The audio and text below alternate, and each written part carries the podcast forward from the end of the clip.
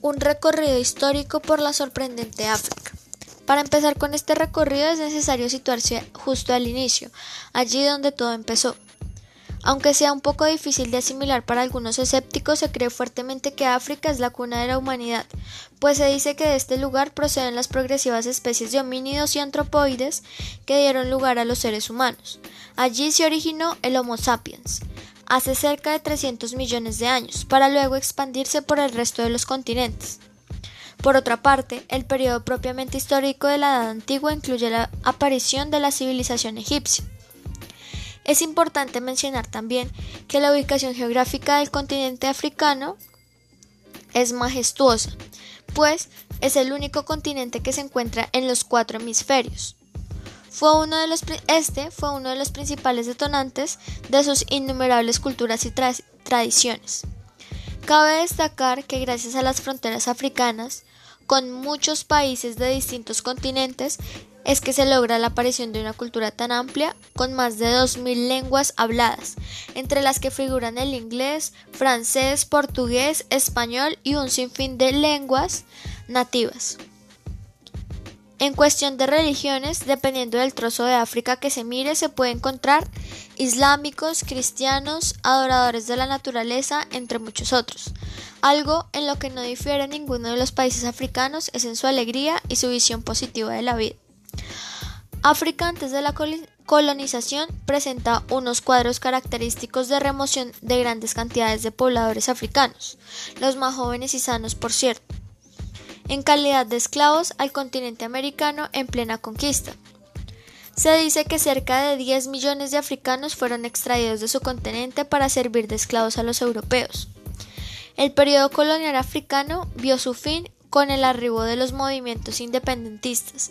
En dicho espacio de tiempo, Libia se convirtió en la primera colonia africana que conseguía independencia.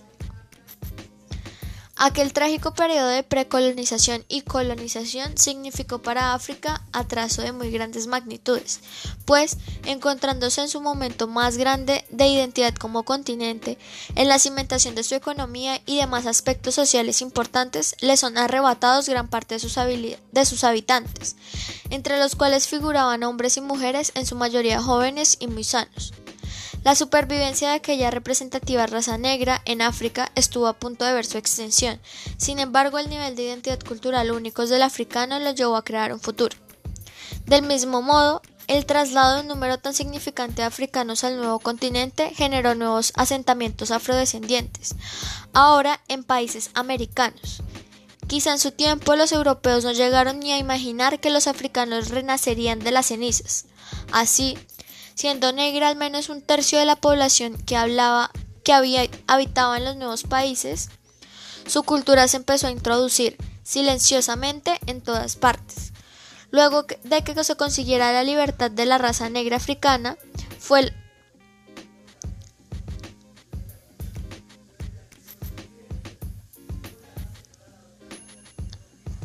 fue la forjadora de costumbres y nueva identidad para cada uno de los nuevos países. Ahora en el presente futurista, por cierto, en el que nos encontramos, pleno siglo XXI, los fantasmas del pasado aún, siguen siendo la piedrita en el zapato para las comunidades africanas.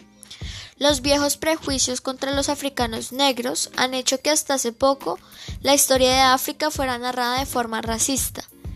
En el marco de la globalización donde todos estamos conectados y la información deambula por todas partes, es increíble que se sigan aceptando únicas historias. En el caso de África, todas las personas fuera de ella han aceptado la historia única que en la modernidad ha sido propagada, de extremo a extremo. Aquellos africanos incultos y sin educación viven en guerras civiles absurdas, donde sus niños combaten y además mueren de hambre. O por otra parte se habla de animales salvajes como si fuera lo único que salvara al continente de la desdicha total.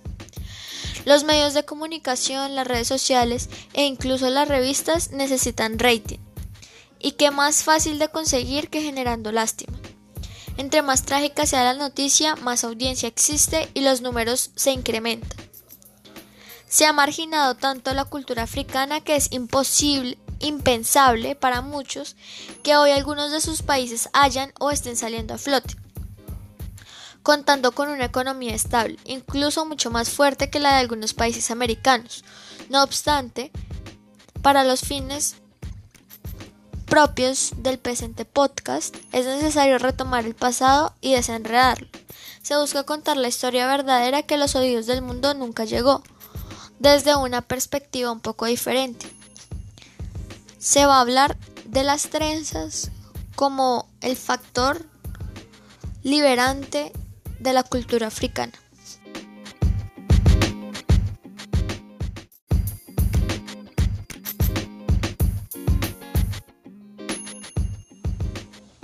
Trenzas por el tiempo. Aunque en cierto modo parezca inusual que se tome la historia de África y de sus afrodescendientes desde un punto de vista muy poco conocido, no siempre es necesario abordar un tema por el mismo camino que otros ya han seguido. A veces es necesario salir de esa falsa zona de confort y dejar que la magia de cada historia desconocida se encargue de hacer volar la mente de quien en lo poco desarrollado busca verdad. Ahora, ¿sabes qué se encuentra detrás de aquellas trenzas y peinados? ¿Cómo puede verse un país como Colombia salpicado por este fenómeno? Bien, empecemos por las trenzas y su viaje en el tiempo. Las trenzas desde tiempos inmemoriales han jugado un papel imprescindible en el diario vivir de toda mujer, hombre o niño, al ofrecer una opción rápida y eficaz en lo que a peinado refiere, pues mantiene el cabello sujeto, brinda comodidad y estiliza la figura de cualquiera. Tan es así que se rastrea su existencia, uso aproximadamente al 3000 a.C., pues aparece ya en las pinturas de la Edad de Piedra que se encuentran en la meseta de Tazli, en la región del Sahara. El peinado también se llama canros, una variación en la región del Caribe. Las trenzas son rastreables en todas las épocas y en todos los continentes. Así pues, Egipto. En el antiguo Egipto el trenzado estaba reservado para la realeza y para los rituales ceremoniales como bodas. Es muy común el estilo de trenzado que llevaba Cleopatra. Las trenzas también fueron llevadas por hombres ya que cuando se llevaba la barba trenzada era un signo de divinidad. América.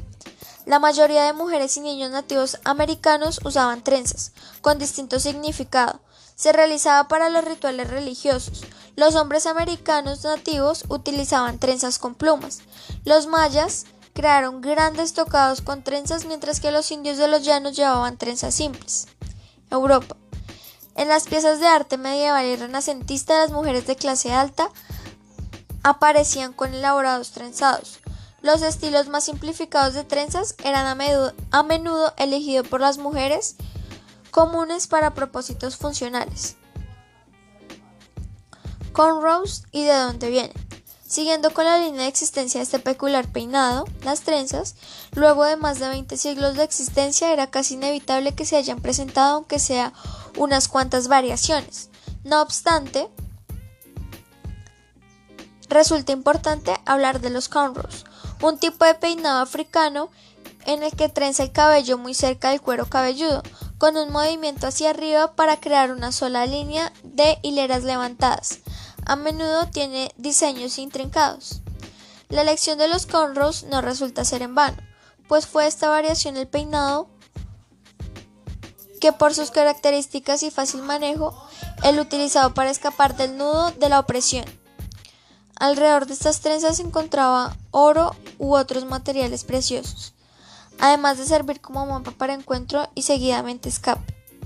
En sus cabezas señalaban el camino que se había recorrido para que así toda la comunidad la recordara. Conrows utilizados como mapas de escape. Según Patricia Drell, autora del blog Afrovela, en Trinidad los llamados cornrows se llamaban cornrows debido a que los esclavos plantaban caña de azúcar, mucho más que eso, se convierten también en indicativos de un sinfín de conceptos sociales como parentesco, edad, religión, etnicidad, estatus. Las nativas africanas dedicaban horas a trenzar el cabello de sus niñas, impartiendo así el ancestral arte. era una tradición compartida mediante la vista y la práctica. Mientras viajaba desde Egipto y África, Conrose creó una conexión inmediata entre las personas de la comunidad que actúan casi como una especie de vocabulario.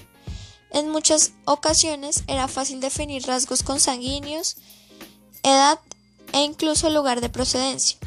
Durante el periodo de colonización y auge del comercio de personas esclavizadas en el Atlántico, cuando millones de africanos sanos y fuertes y con mucho futuro para sus países fueron arrancados de sus hogares y enviados al Nuevo Mundo, América, según se cuenta, los esclavos capturados eran afeitados, no solo como medio sanitario, sino también para quitarles su propia cultura e identidad.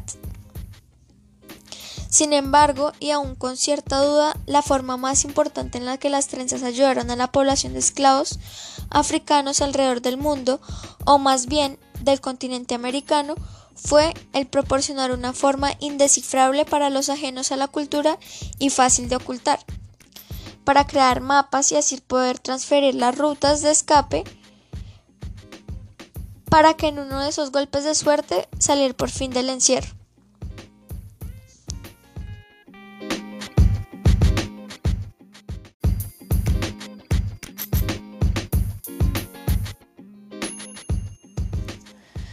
Luego de haber hecho este recorrido medianamente extenso por el mundo, es momento de situarnos nuevamente en Colombia y más específicamente en San Basilio de Palenque.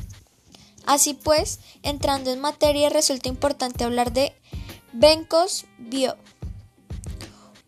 uno de los tantos esclavos que sin importar su calidad de rey fue capturado en África por los portugueses y traído al continente americano Allí, antes de finalmente encontrar su camino en Cartagena, después de intentar varias veces para escapar de sus amos, finalmente tuvo éxito y asertivamente pasó a construir San Basilio de Palenque en el siglo XVII, un pueblo en el norte de Colombia. El pueblo es una, es una ciudad amurallada que estaba destinada a ser un refugio para esclavos huidos y ayudarles a recuperarse. Vio no solo construyó el pueblo con otros esclavos escapados, sino que también creó su propio idioma, formó un ejército e incluso creó una red de inteligencia para encontrarlos, organizarlos y llevarlos a las áreas liberadas. Vio fue el artífice del cambio. En cierto modo, pues fue la persona que tuvo la idea de que una mujer creara mapas e incluso enviara mensajes a través de sus trenzas. Se dice que dado que los esclavos rara vez se les daba el privilegio de escribir o incluso si lo tenían este tipo de mensajes o mapas en las manos equivocadas podrían crear muchos problemas para las personas.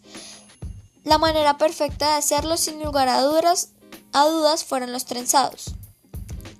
Así se pensó que Nadie iba a cuestionar o siquiera pensar que se podrían ocultar mapas completos en un peinado, por lo que fue fácil hacerlo circular sin que nadie se enterara. Las palenqueras en su cabello tejían lo que veían, mapas de los caminos delimitando los senderos transitados. Para de esta manera los esclavos liberados planearan la fuga, armados de lo que sería una brújula en la cabeza de estas mujeres. Otra cosa que hizo Bio fue que estas mujeres usaran semillas para decorar su cabello. Estas semillas se usaron como una forma para que los esclavos liberados cultivaran sus propios cultivos. Por otra parte, en los cabellos de estas esclavas estaban escondidas pepitas de oro, que lograban escarbar en su trabajo en la minería durante la colonia para poder algún día ganar su liberación. San Basilio hoy. Luego de unos cuantos años de lucha y rescates, San Basilio sigue, en pie, aunque desafortunadamente no tan estable como debería. Su economía es bastante mala, sus recursos casi nulos. Sin embargo, la riqueza histórica que posee es lo más fascinante de la región. El departamento de Bolívar se enorgullece a manos anchas de las historias de este lugar Tristemente, el gobierno, como muchos otros lugares, se les olvida que de felicitaciones y agradecimiento no se vive. Sus habitantes, en un intento incansable, sus habitantes en su mayoría siguen siendo aquellos descendientes de los esclavos africanos, que en un intento incansable lograron independizarse. Los palenqueros trabajan sin cesar por mantener viva aquella cultura. Después de todo, los afrocolombianos desarrollaron una tenacidad incomparable.